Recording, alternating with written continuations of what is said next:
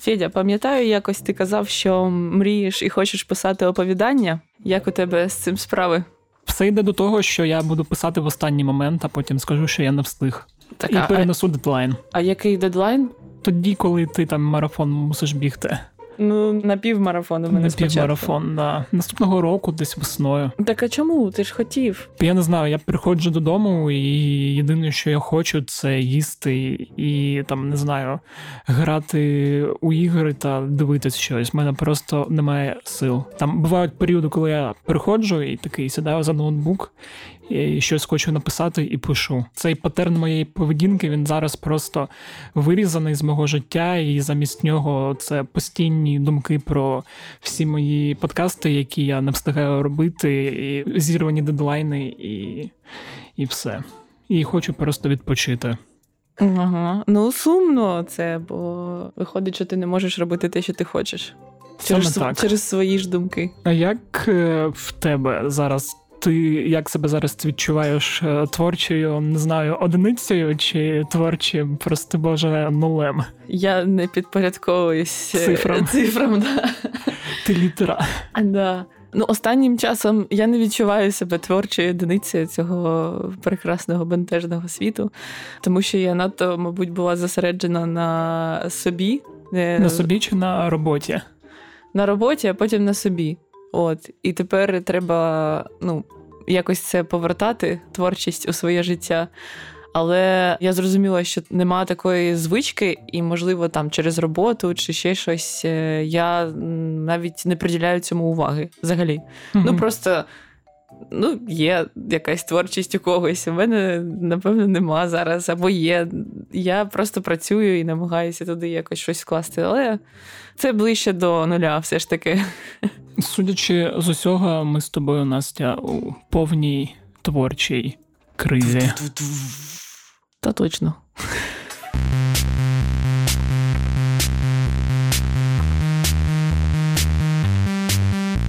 Усім привіт, мене звуть Федір Папюк, і, судячи з усього, у мене творча криза. А мене звати Настя Коріновська, і в мене теж творча криза. Ви знали це з першого разу.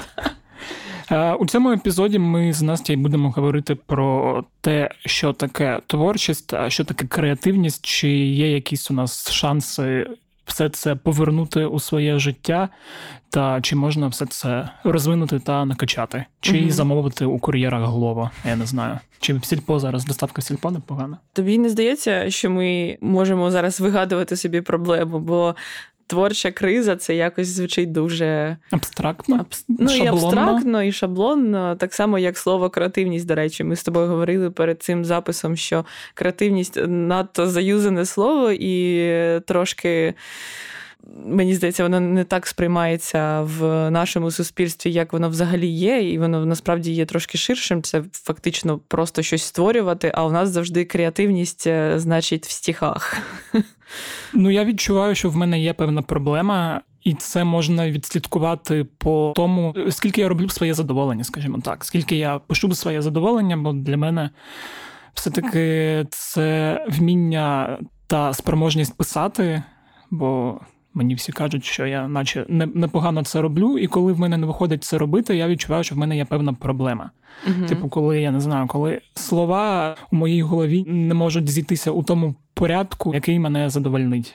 В мене дуже специфічні у цьому сенсі смаки і ці вимоги. Ти тут ще й перфекціоніст трошки, і тобі, мені здається, складніше, тому що ти і працюєш зі словом, і вся твоя творчість упирається в слово. Тому що для мене, наприклад, я не мрію написати книгу і складати слова у речення або, не знаю, створювати тексти. Для мене чисто робота, і я це завжди роблю як, у нас є новий, не знаю, репортаж, текст, його треба зробити, і є певні схеми, як це робити. Для мене це така навіть більш механічна робота, аніж творча. Творчість там найбільше впирається тільки в ідею і, мабуть, в заголовок. Тому, як ти розмежовуєш свою роботу і свою творчість? Що для тебе взагалі творчість і креативність? Для мене, це не тільки про тексти, це взагалі про ідеї і про оригінальність чих та інших ідей. Бо, в принципі, я розумію, що ідея, вона не береться не звідки, і це як там тато з мамою народили ідею, там вона схожа там стільки-то хромосом від папи, стільки-то від мами, але формально це нова одиниця. Схожа на ту, але щось нове. І от, в принципі, для мене це ідеї, там неважливо, з чим завгодно пов'язане, це завжди комбінація чогось, або там, якщо там на певну ідею подивились, там чи на певне щось подивились під іншим кутом. Угу. До речі, я згадала це висвітлено добре в такій дуже короткій, простій книжці «Кради як митець». Там було якраз про те, чому відрізняється там плагіат від творчості, в тому, що ти якраз запихуєш всю свою коробку якомога більше всього, і потім у тебе тільки так можуть з'явитися ідеї. От, да, до речі, я тобі скидав попередньо дуже коротку і дуже цікаву книжку. Я її російською знаходив. Називається вона «Техніка рождення ідеї». Її написав Джеймс Янг у 40-му році. Він був керівником якоїсь американської рекламної агенції. В принципі, вона пояснює весь цей процес. По факту, наш світ влаштований так, що ми беремо постійно щось і просто збільшуємо і вдосконалюємо. От, І у нього, в принципі, дуже цікава ця техніка описана, що вона простіша за табурет та молоток, що просто як людина ти спочатку щось познаєш, читаєш книжки, дивишся фільми, слухаєш музику. Мені здається, бажано якомога різну з різних сфер. Там одночасно і наукову фантастику, і розстріляне відродження, і книга «9 клас труди». Обов'язково. Да, потім ти все це копиш, і в тебе з'являється якесь там несподіване бачення. Да, потім тобі треба якось обробити це у голові, бажано для цього нічого не робити, і потім в якийсь момент ідея народжується сама, і ти такий «О!».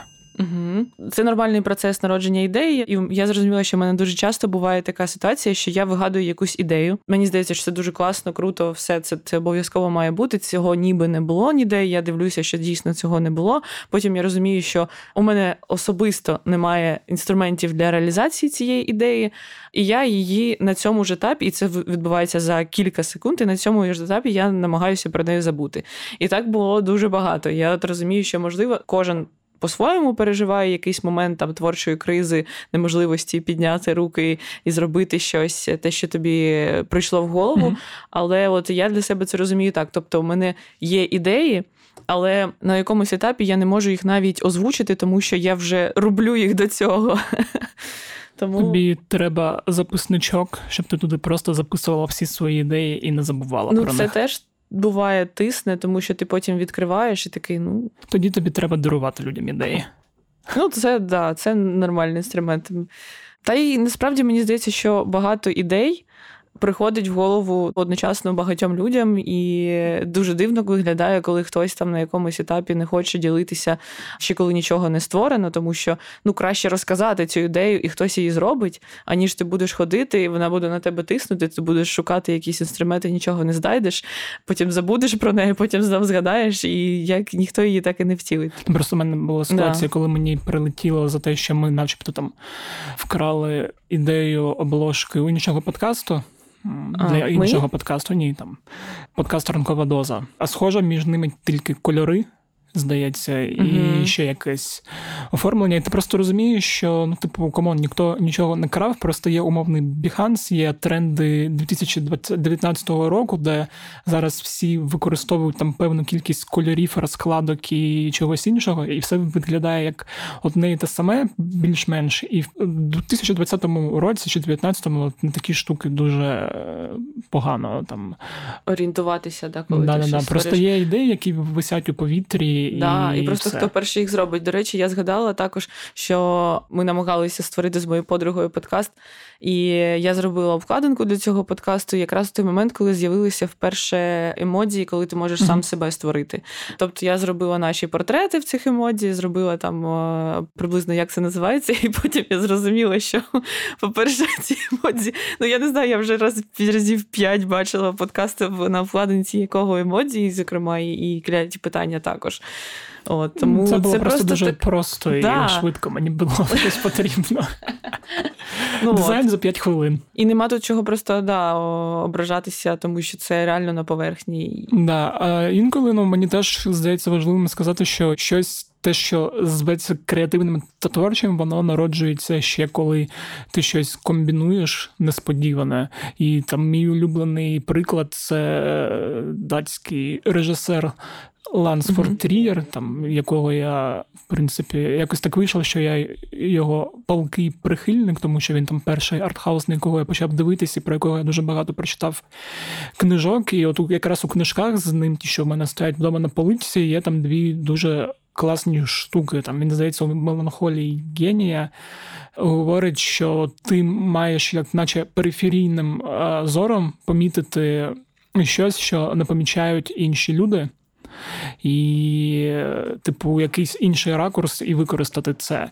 І що, наприклад, у його фільмах це завжди суміщається щось, начебто несумісне. Типу, візьмемо там, не знаю, мюзикл і жорстку драму і зробимо танцюючу у темряві. Візьмемо там якусь релігійну штуку, таку тобойовану, теж якусь іншу жанрову, і зробимо там розсікає волни. Ну, і такі штуки, вони, в принципі, ти дивишся і такий, вау, цього не було, це щось нове. І все одно, і навіть цього вже зараз дуже багато. Мені здається, що... 21-е сторіччя. Так, я відчуваю себе під тиском в неймовірної кількості контенту, особливо, коли намагаєшся щось... Як тобі здається, це може бути оригінальне. І я думаю, що багато людей нашого віку, там, всі, хто живуть... Міленіали. Всі намагаються щось створити, то відчувають якийсь тиск того, що це вже є, це вже придумано, і в мірі не придумано нічого. У мене інколи буває через це такі депресивні приступи, коли я розумію, що у світі дуже багато контенту, і що люди, вони, в принципі, тільки тим зайняті, що виробництвом контенту, і я контентом почав називати все від там тих подкастів, які ми робимо, до серіалів на Netflix, як там великих, так і дуже, там і фільмів, типу, і все контент. І в якийсь момент мені від цього просто стало так погано, що я навіть думати про це не міг, і не міг навіть це якось виробляти, там ще було до подкастів. І я не пам'ятаю, як я себе обманув, щоб з цього вийти, але, таке відчуття є, і воно трошки жахає. Потім я подумав, що, в принципі, свій контент для свого покоління – це перше. Тобто всі ці ідеї просто... Ми маємо те, що ми заслуговуємо. Ні. Мається на увазі, що те, що відбувається зараз у культурному просторі, багато осяде, і люди через 15-20 років, якщо не будуть знищені, не знаю, комахами зомбі з-під землі, вони, будуть... простіше вірусом якийсь. Вони будуть, знову створювати щось схоже, і з тих прізвищ, які зараз на слуху, залишиться там 5-7. І те саме з фільмами, те саме з картинами, з усім. Тобто буде якийсь поповнюватись фонд класики, але вона все одно буде не всім доступна. Ми ж там не дивимось класичний кінематограф там 20-х чи 40-х років. Хтось навіть, якщо дивиться, це там робить один раз для ознакомлення, але не робить це постійно. Я хрещеного батька тільки в свої майже 30 років подивився пару тижнів тому. Мене цікавить, як в такому ступорі, в творчій кризі, або як ми назвемо це, неважливо, і в нашому стані, в такому, як ми зараз перебуваємо, я думаю, що не тільки ми, як в цьому всьому знову повернутися або натренувати, або якось підштовхнути свою творчу чакру. Відкрити творчу чакру.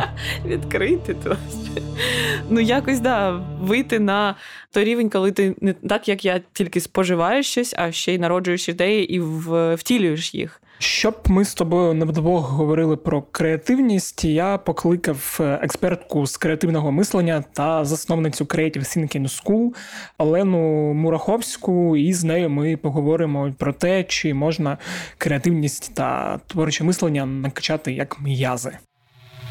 Давайте будемо руйнувати міфи, що креативність, вона не обов'язково пов'язана з творчістю. Це саме з творчою діяльністю. Креативність може проявлятися в будь-якій сфері.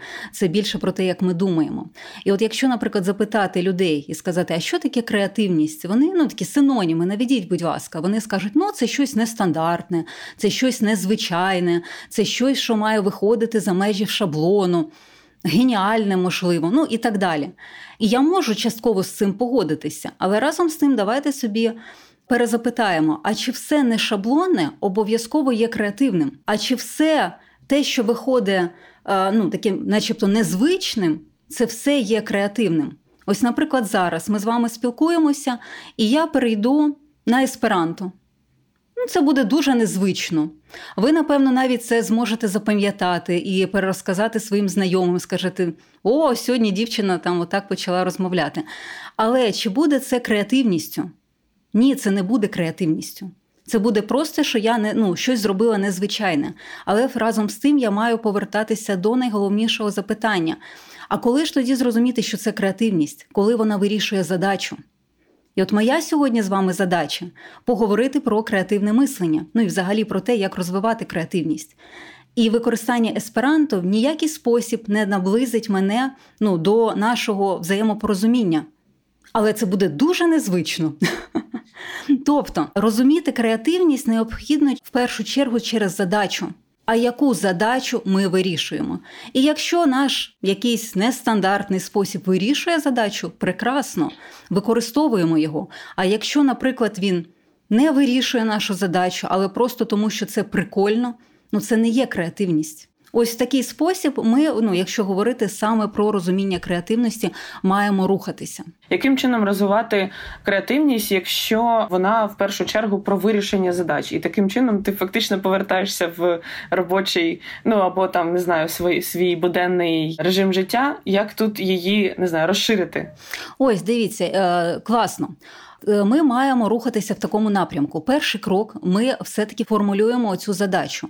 Тобто наше рішення, вона має її вирішити. Разом з тим, вона має бути не закритим, а відкритого характеру. Тобто ми допускаємо різні варіанти вирішення. Ми ще не знаємо, як це буде, а разом з тим, це, умовно кажучи, ми як виставляємо фільтри. Ми з вами всі, я впевнена, робимо покупки онлайн. І можна просто шукати, і так витратить дуже багато часу. А можна поставити фільтри по фінансам, по кольору, по ще щось. Тобто ми не знаємо, що ми знайдемо, але ми обмежили певний наш пошук. В такий самий спосіб і діє наша оця задача. Вона нас певний спосіб обмежує. Наприклад, в спосіб часу. Скільки ми можемо взагалі дозволити собі витратити на пошук цієї ідеї? Так, можливо, ми можемо знайти щось там, більш геніальне. Але якщо в нас на вирішення, умовно кажучи, день, тоді ми маємо обирати з того, що ми можемо знайти за день, а не просто сидіти потім і казати, ой, я нічого не знайшов, і тоді я краще нічого не буду робити. Розумієте, ось тут починається таке розгалуження від нічого не робити і впадати в перфекціонізм, бо я краще зроблю геніально, але це буде просто, що всі будуть в захваті. Але в такий момент ми забуваємо взагалі, для чого ми починали робити. Ми думаємо не про те, як зробити, а про те, що про нас будуть думати, як на результат будуть реагувати. І це вже теж не про креативність. Тому, перше, ми формулюємо цю задачу відкритому, виставляємо наші фільтри. І після того ми вже переходимо до генерування різних ідей. І тут якраз ми можемо використовувати будь-яку креативну техніку, яка вам подобається, яку ви знаєте. На курсах креативності, звісно, там вивчають безліч. Але кожна ця креативна техніка, яка існує і про які ви можете почитати, вона націлена на те, щоб розвинути у вас оцю вміння шукати різні варіанти, щоб не зациклюватися тільки на одному. Вона дає можливість нам зробити оцю варіативність. І потім, коли в нас є багато варіантів, ми з вами можемо повернутися до нашого фільтру, через сито просіяти, а що підходить, а що не підходить. Тут важливо зазначити декілька моментів. Якраз, що таке бути креативним? Це вміти дивитися на ситуацію з різних кутів, потім знаходити оптимальне рішення для конкретної задачі. Тобто тут важлива є оця варіативність, є важливим наша оптимальність, тобто не найідеальніше, не найгарніше, не най-най-най-най, а просто яке оптимально відповідає. І потім конкретна задача. Це перший пункт, який ми маємо тримати. І другий етап генерації ідей. Ми також маємо розуміти, що ми розділяємо перший етап. Це, власне, коли ми пишемо все, що прийшло в голову. Прекрасно, як одна із технік. пишемо, все лист, такий список. Можна так написали. І тільки після цього ми вмикаємо критика. І ми кажемо, так, давайте повернемося до нашого фільтру. І будемо вже оцінювати з точки зору реальності. Бо досить часто люди плутають оці два важливі кроки. Вони починають критикувати себе, ще нічого не написавши. І вони кажуть, о, це вже було зроблено, о, це тупо, це взагалі всі так роблять, це взагалі не цікаво. І коли ти собі так разів 5 сказав, а ти ж собі кажеш тільки правду, ти ж такий чесний з собою. І в тебе лапки взагалі опустилися, і ти кажеш, ну, взагалі тоді нічого не можна зробити. Так, це про мене. Десь я таке чув. Насправді я так і потрапила в таку пастку. Я просто зрозуміла, що я нічого вже не хочу вигадувати, тому що або це вже було, або я не доведу це до кінця. А як все ж таки направити свою креативність і почати її працювати на себе? Перший крок розвитку креативності в тому, що ми маємо взагалі захотіти її розвивати. Тому що найбільший ворог наш – це коли ми потрапляємо в стан «я все знаю». Я все знаю, мене нічим не можна здивувати, я вже, я вже все відвідав в цьому світі. Звісно, з такою... Так. Тобто, така повна чаша, туди вже не можна нічого залити. Тому, перше, це ми взагалі маємо захотіти це робити. А далі вже ті, хто захотіли це робити. Є 3 в мене такі рекомендації, які допоможуть нам всім стати креативними, вже починаючи з сьогодні. Перша така практика, яку я рекомендую, це розвинення нашої надивленості. При тому слово «надивленість» я використовую в широкому сенсі цього слова. Це і наслуханість, і начитаність, вже в залежності від того, хто в якій сфері з нас спеціалізується. І тут є 2 важливі моменти. Перше, деякі думають, таке, знаєте, знову руйнування міфів, деякі думають, що головне багато. Головне багато брати цього контенту, і ми зможемо все це отримати. А питання не в кількості, а в якості. Це має бути виключно якісний контент, виключно якісна інформація, яку ми беремо до себе для аналізу і з чим ми потім можемо, взагалі себе розвивати. Тобто кожен має по своїй спеціальності, де він працює, розуміти, де є найкращий стандарт. І там вже його розвивати. Другий пункт. Ми можемо розвивати не тільки через свою спеціальність, а також через дотичні сфери. Ми всі вимагають, щоб ми були міждисциплінарними, і ми так само дивимося на круті варіанти. Третій пункт, який ми можемо, це сучасне мистецтво. Воно завжди нам якраз говорить про актуальність. Те, що в сучасному мистецтві сьогодні показують в галереях, за декілька років може бути загальною темою для обговорення. І тому це теж допомагає нам ширше дивитися на світ. І головне в цій надивленості – вмикати режим дослідника. Тобто не просто дивитися з позиції «мені подобається», «мені не подобається», «мені подобається», «а чому мені це сподобалось?» А що тут зробили так, що це мене заціпило, чіпляє. А мені не подобається. Прекрасно. Що саме? Емоція якась нам не сподобалась? Чи техніка виконання нам сподобалась? А може ідея крута, але ми просто якось не розуміємо, і нам треба піти і почитати взагалі, про що йде мова. Це такий перший пункт, який дозволяє нам бути креативними. Другий пункт – це шукати те, що поруч. Тому що досить часто ми думаємо, що для того, щоб отримати натхнення, нам необхідно поїхати десь бажано на якусь екзотику, чи принаймні в Париж, і тоді нас накриє цим креативом, накриє натхненням, і ми зможемо щось робити. Але це може бути просто бажання відпочити. А саме з цією креативністю, щоб ми змогли її направити в роботу, не факт. І тут для мене є класний приклад, яким я хочу поділитися, можливо, ви його вже і знаєте. Це історія про нашого фотографа з України, з Харкова, Бориса Михайлова, який відомий, досить відомий за кордоном. Він отримав премію Хасельбланта, це щось на кшталт Нобелівської премії, тільки з фотографії. Що він знімав? Він знімав людей вулиці в Харкові. Абсолютно буденні сюжети. Тобто те, від що всі інші не хотіли на це дивитися, вони уявляли, що цього не існує, він це все знімав. І в результаті це прийшло йому всесвітньою такою відомістю. Тому не треба, знаєте, відноситися до своєї рутини, до того, як ми живемо, а у нас кожен з вами різна рутина, з якимось таким відношенням, що могло би бути краще, із такою зневагою. Необхідно до неї повернутися і подивитися, а власне, а що тут цікавого є, як я можу на це подивитися. Це другий пункт. І третій, я рекомендую нам всім час від часу практикувати таку техніку, як зробити щось інакше. Це do something different. Проте, я не хочу вам рекомендувати те, що ви можете прочитати на перших статтях Google, коли ми вбиваємо, вони кажуть, поїдьте на роботу іншою дорогою. Я думаю, що ви і так їздите в оптимальний спосіб. І якщо ви поїдете в інший спосіб, ви просто приїдете більш знервованими, тому що витратили набагато більше часу в пробках, аніж ви планували. Разом з тим, я пропоную оцю зробити щось інакше, направити це на пошук наших звичок.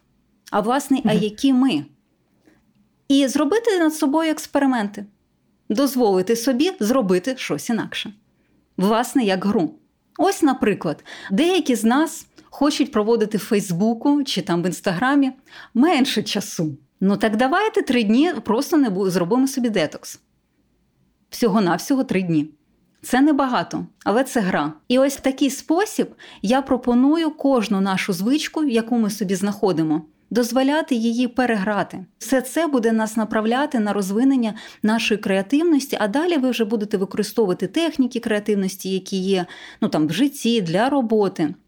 Тому що найголовніша ідея, яку я хотіла сьогодні сказати, що креативність, її можна розвивати.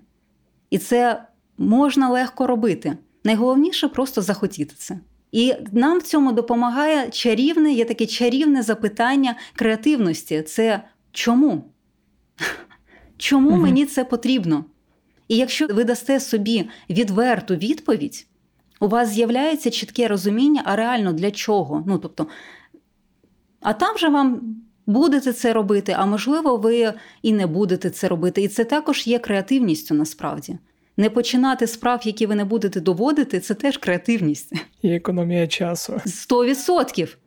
І якраз потім у нас залишається час на те, щоб те, що вам дійсно цікаво і потрібно, ви можете зробити більш ефективно, більш креативно і з більшим задоволенням, тому що ви відсікаєте через ці фільтри задачі, які вас гальмують, чи насправді вони вам не потрібні. Угу. Супер.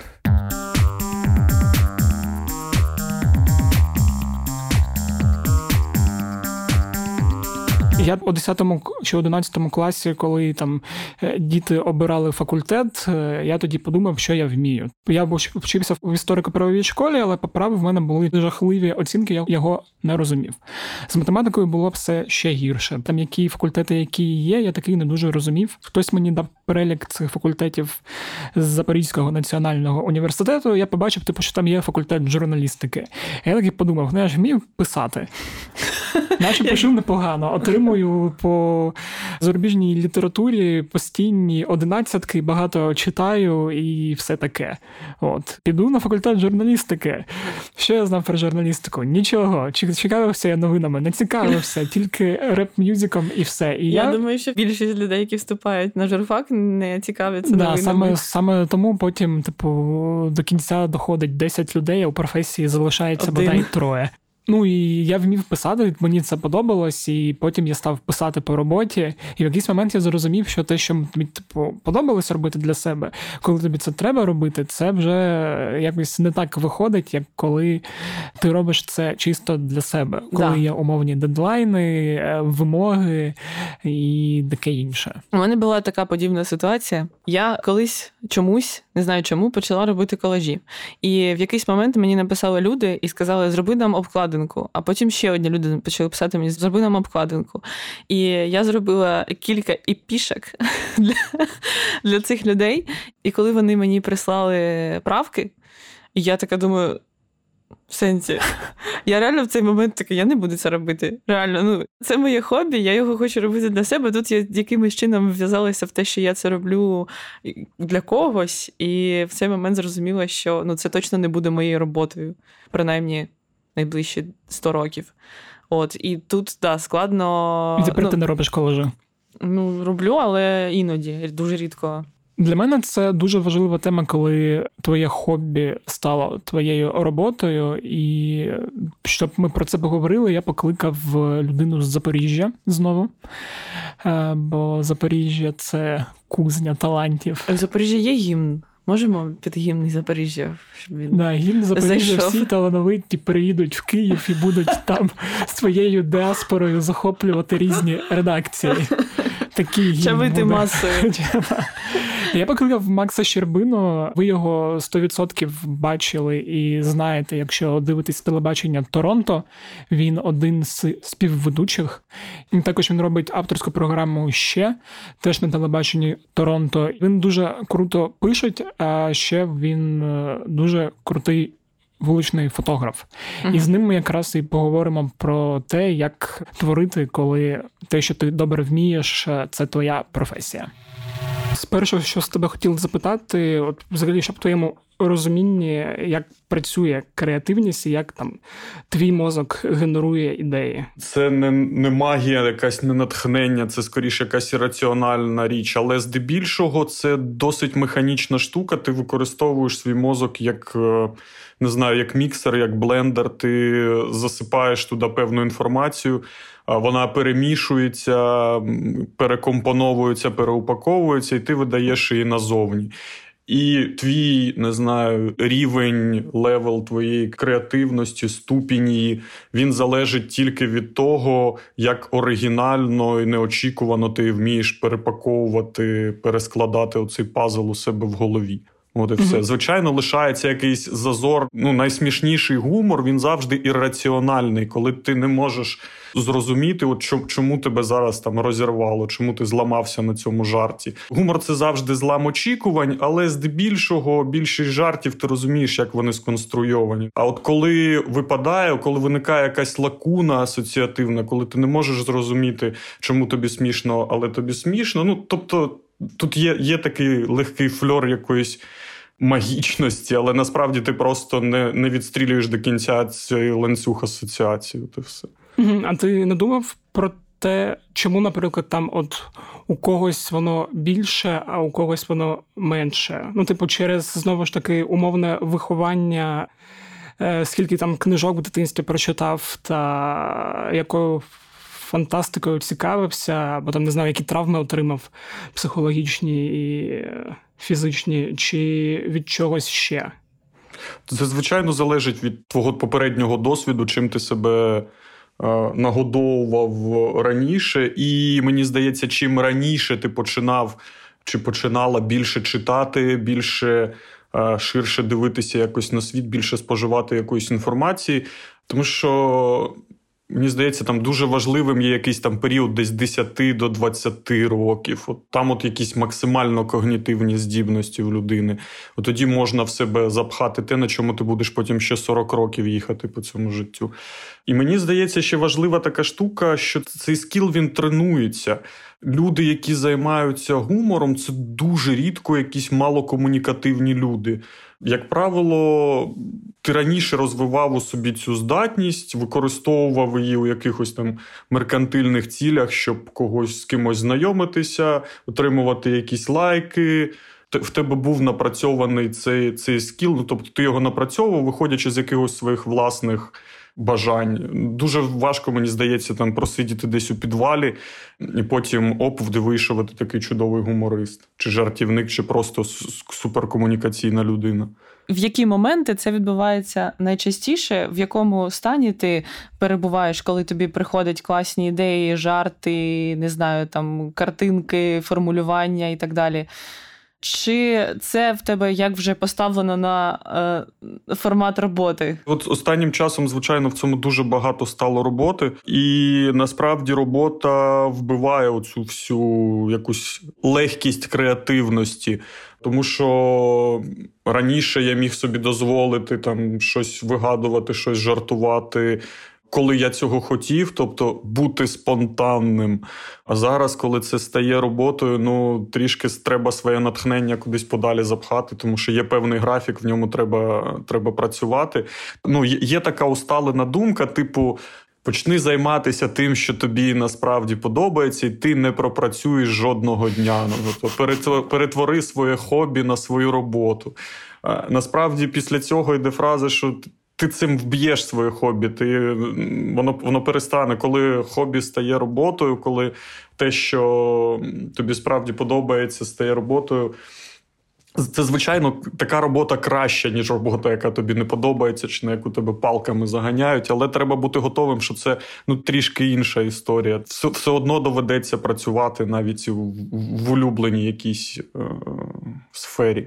Угу. Зараз в цьому стало набагато більше механіки, ніж тоді, коли я тільки починав працювати на Торонто, коли я працював сценаристом, тобто мені там редактори присилали раз на тиждень одне-два завдання, в мене був там якийсь дедлайн десь у п'ятницю, от там в мене був тиждень, щоб до п'ятниці прислати якихось веселих панчів, і, в принципі, плюс ми працювали в команді, ми втрьох розганяли теми з Толіком та Вадімом, ми здзвонювались чи зустрічались. Це досить ефективний інструмент, особливо в гуморі, мати свого камеді-баді, свого братюню, з яким можна щось прикольно розігнати, якісь жарти, це справді ефективна штука. Наприклад, ми на Торонто використовуємо ще такий інструмент, коли в нас є закрита група на Фейсбуці, і туди закидується якийсь сетап чи якась новина, і в ній є всі сценаристи, і в коментарях починається оце змагання жартів. Угу. А якщо говорити про команду і ідеї в команді, то чи було у вас таке, що, наприклад, ви взяли якогось, не знаю, автора, він до цього робив круті, прикольні речі, але от не зрослась саме ця атмосферна штука, і людині було некомфортно. Як ви тут якби розкриваєте? Чи навпаки закриваєте її? Да. За моїми власними спостереженнями, зараз ми не набираємо вже нових людей, але був там період, не пам'ятаю, у 17-му чи 18-му році, коли ми прям так суттєво розширили команду, і я тоді десь прийшов, і Толік, і ще купа народу. Тобто тоді був такий кол, ми шукали людей. Було якесь тестове завдання, і купа народу присилала свої якісь розгони на задану тему. І в чому була фішка? Дуже небагато людей намагалися у цих текстах, у цих своїх сценаріях бути собою. Більшість людей, вони хотіли показати, що вони розуміють, що таке Торонто, що вони з нами, типу, на одній хвилі, використовуючи якісь наші меми, якісь наші звороти. Така стратегія зрозуміла, але вона є програшною. Тому що набагато стрімніше, але при цьому кльовіше бути собою, принести якусь свою власну оригінальність в проєкт, тобто свій гумор, своє бачення речей. Тому що цей голос Торонто, який чують глядачі, це колективний голос, це не голос якоїсь певної людини, а всі намагаються одразу якось мімікрувати, і це вбиває оригінальність. Тому краще лишитися собою. Звичайно, це трішечки стрьомно, тому що ти боїшся наштовхнутися на якесь нерозуміння, але така стратегія, вона набагато більш виграшна, мені здається. От як ти ставишся до того, що є дуже багато контенту, і чи заважає він тобі створювати або видавати якісь, не знаю, фотографії, сценарії і так далі? Ну, це звичайно важко з декількох причин. По-перше, тут така пастка, в яку потрапляємо ми, як редактори та сценаристи програми, як всі, хто працюють з інформацією, тому що ти не маєш повторюватися, ти не маєш жартувати так, як вже пожартували у Фейсбуці. А Фейсбук робить це просто нараз, там перший рівень жартів відбувається там в перші півгодини-годину, яка подія не трапилася, а ти маєш піти далі. Але для того, щоб піти далі, ти маєш бути в курсі всіх цих жартів, в курсі всього цього лайна. І тому ти маєш постійно бути занурений головою по самі вінця в інформаційний потік. А це, звичайно, важко. Звичайно, робота журналістом, особливо зараз, це якесь пекло. Я взагалі не заздрю людям, які зараз вимушені працювати з величезними об'ємами інформації, тому що це дуже важко. Воно накопичується, але все одно ти змушений з цим працювати, вишукувати в цьому якісь цікаві теми. Терапевтичною такою штукою є в цьому плані якісь внутрішні чати, не знаю. У нас так, тобто якісь там новини, ми якось це обстьобуємо, угораємо з цього десь у себе там всередині, то є якесь ком'юніті, яке десь допомагає, підтримує тебе якось на плаву, тому що, начитавшись чергових якихось там, не знаю, Венедіктови, Татарови, що там зараз несеться, начитавшись цього лайна, тобі не дуже хочеться жартувати, а хочеться, не знаю, емігрувати у Польщу, мити дупи польським дідам і бабуням, аби не бачити всього цього, що відбувається. Але якісь шутки з пацанами та подружаннями, якісь жарти, це терапевтичне таке коло в месенджерах. Там можуть і жарти якісь народитися, ну а загалом це допомагає збити оцей градус напруги від інформаційного контенту, від його від цієї хвилі, від всього цього, що несеться. Угу. Давай тоді до найважливішого для мене, принаймні, питання перейдемо. От є стан, коли все працювало всередині в тебе, там було умовно натхнення, тексти писались, ідеї народжувались, а потім наступає стадія вигорання чи чогось, глибокої депресії з алкоголізмом, і жодне Запоріжжя вже не рятує, і ти, в принципі, нічого не можеш нормально робити. Там сідаєш писати і... білий ліст або щось тупе виходить, не можеш там нічого придумати. Чи було в тебе таке? І як, наприклад, там ти виходив з такого стану? Ну, я б тут трішки розрізняв, якусь градацію б зробив, тому що прям стану якоїсь депресії, коли ти не можеш встати з ліжка, то мені здається, це має лікувати вже спеціаліст, так. Ні, ми беремо таке, коли ти... Тому що в тебе не народжуються ідеї. Ну, по-перше, це ж не... Ну, я про себе кажу. Це не авторський проєкт, не одна людина працює, це колектив, в якому є як плюси, так і мінуси, але один з головних плюсів колективу в тому, що хтось може там на довгих дистанціях просідати, його підтримують інші. Потім хтось інший там якось виключиться, відійде в якийсь алкоголізм на пару днів, повернеться.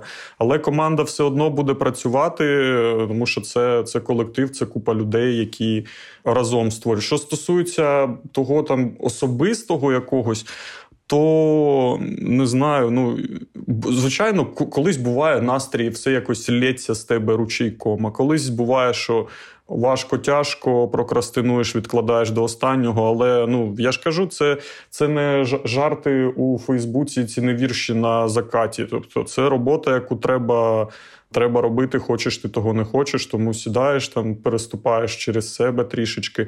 Ну, і допомагає просто пиши щось, тобто починай писати якусь лабуду, яка в тебе в голові, просто якийсь потік свідомості. Через 3 хвилини воно перетвориться на якийсь зв'язний текст, тому що всі оці митарства, про які ти говориш, які переживають, не знаю, умовно представники креативних професій, вони, як правило, трапляються всі до початку процесу.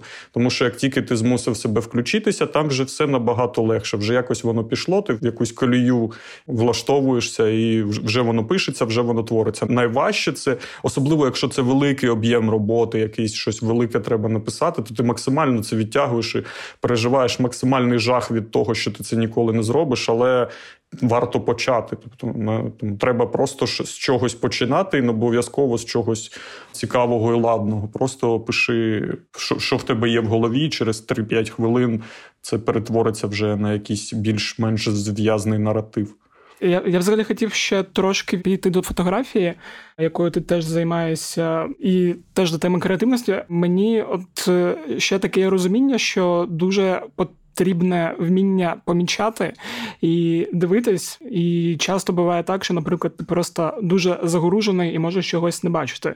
І я от хотів запитати, наскільки це відчуття і вміння бачити, помічати, його потрібно розвивати. Воно, безумовно, важливо, і це стосується не тільки вуличної фотографії, яка є моїм головним хобі, в принципі. Це стосується і, взагалі, роботи з інформацією як такою. Просто з фотографією трішки інша історія. Щоб нормально щось помітити на вулиці, щоб сфотографувати щось цікаве, треба максимально вийти зі своєї голови. Нарешті звернути увагу на те, що відбувається навколо, тому що якщо відрефлексувати, проаналізувати, як проходить наш день, то, як правило, ми не дуже дивимося, що відбувається навкруги, хоча ми виходимо з дому, ми їдемо десь у метро, там, у таксі, ми йдемо по якимось вулицям там, від магазину до роботи, але, як правило, ми всі дуже зосереджені, десь знаходимося всередині себе, у своїх гаджетах, у своїх навушниках, у розмовах з кимось, ми не дивимося на те, що відбувається навкруги. А вулична фотографія – це такий спосіб трішки вийти зі своєї коробки і подивитися, що відбувається навколо, провітрити голову, сконцентрувавшись на тому, що відбувається навколо. Якщо говорити про роботу з інформацією, то тут трішки інший підхід. Звичайно, треба звертати увагу на те, що тебе чіпляє. Я так особисто роблю. Я помітила, що люди, яким вдається щось непогано або класно навіть робити, вони обов'язково займаються ще чимось. Якби це не я помітила, це факт. Багато людей, які мають якусь видатну рису, там є суперкласними режисерами, не знаю, математиками або кимось ще, вони також мають якесь хобі, яке відрізняється від цієї роботи. І тут мені цікавий аспект цієї багатозадачності, тому що мені якийсь певний час і в дитинстві казали, що треба бути сфокусованим і якось, по одній стежці йти, тоді ти досягнеш успіху, але виявляється, що ні. І це ми вже обговорювали з тобою в такому більш негативному аспекті, коли багатозадачність заважає, але приклад Макса і багатьох інших людей показує, що якраз така нормальна, адекватна багатозадачність в плані творчості, коли ти можеш бути сценаристом і, наприклад, бути фотографом, вона навпаки тебе заряджає.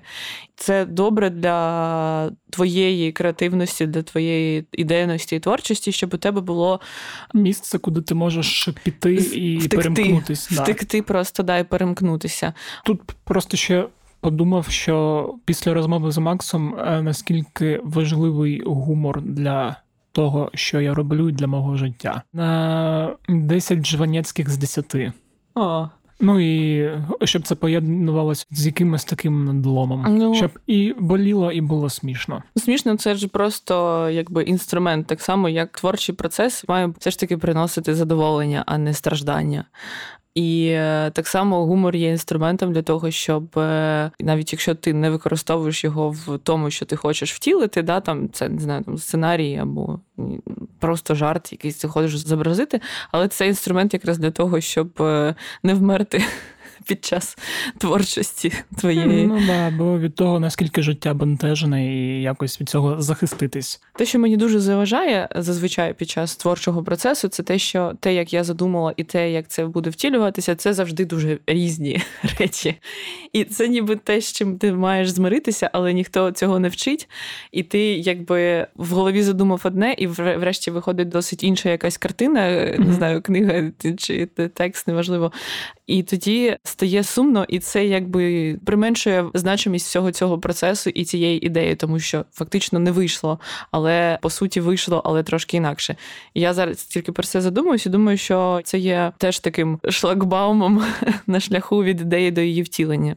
Це процес. Тобто в процесі постійно щось змінюється, і ти можеш змінитися сам за той період, коли ти щось робиш, і подивитись на те, що ти робиш під іншим колом. Я ще тебе хотів запитати таке, ти розумієш, як повертатися у цей світ, де до тебе приходять ідеї, і ти щось робиш, і не прокрастинуєш, не відволікаєшся, і в тебе є бажання? Да, це знову ж таки пов'язано з відходом від трудоголізму.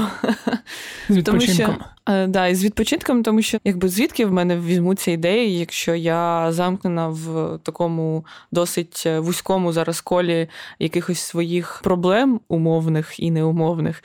І я просто не відкриваю наразі там якісь, не знаю, вікна, щоб подивитися трошки на горизонт.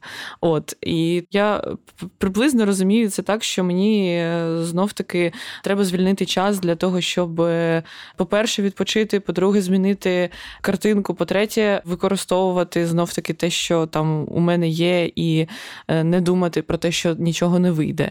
Всі ці штуки, які заважають, вони насправді не дають насолоджуватися процесом. А фактично в цьому і прикол творчості, що ти ти маєш загалом прибрати взагалі всі очікування і робити те, що мені подобається. Єдине, що на якомусь етапі у мене не було спочатку часу, а потім сил робити те, що мені подобається. А зараз я потрохи відновлююсь. І це ще один такий важливий пункт. Варто відпочивати. І особливо зараз, коли кінець року, і хочеться якось, не знаю, скинути з себе весь тягар попередніх місяців і трошки перезавантажитись. А там вже як буде, прийде щось в голову, буде круто, не прийде, окей, будемо працювати як є. А якщо у мене з'явиться час, то, відповідно, у мене і будуть якісь сили для того, щоб робити щось приємне для себе. У мене те саме розуміння у голові стирчить, що дуже багато роботи і дуже мало відпочинку дорівнює, ти не можеш нічого придумати і сісти написати.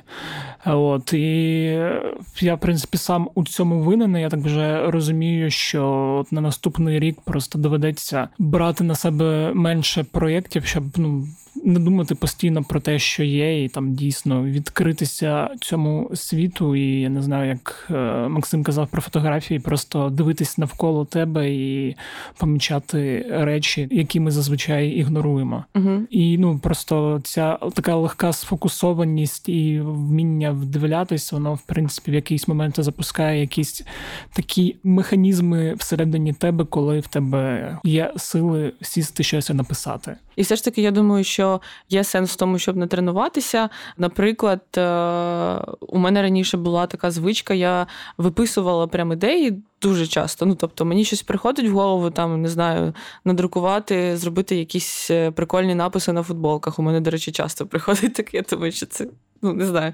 І я це записую. А потім я в якийсь момент перестала записувати, тому що я думаю, все одно цього не зроблю ніколи, на що я буду записувати. Але от зараз я зрозуміла, що це важливо записувати, тому що ти знов-таки звільняєш місце, і тобі знову якісь ідеї приходять. Можливо, колись ти це втілиш, а колись ні. Або, можливо, в тебе просто з'явиться купа часу в якийсь момент, і ти відкриваєш, а там в тебе реально є якісь цінні речі, які ти колись давно задумав і забув про них. Я думаю, нам треба просто ще дочекати цей місяць і відкритися цьому світові, бо кінець, початок року – це таке завжди перезавантаження себе і свого життя. Це лозунг цього року. Нехай він закінчиться і відкрийся цьому світу, да.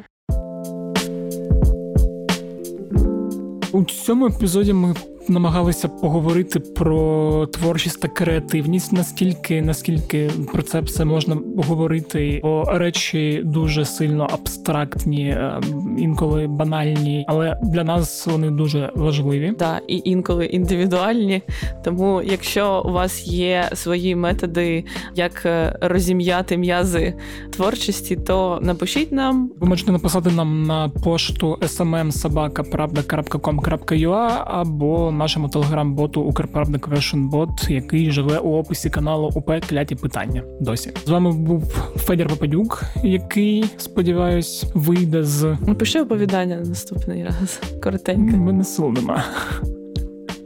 Давай вже на наступний сезон. Добре. І Настя Коріновська, яка... поїде скоро відпочивати. О, спасибо. Пока.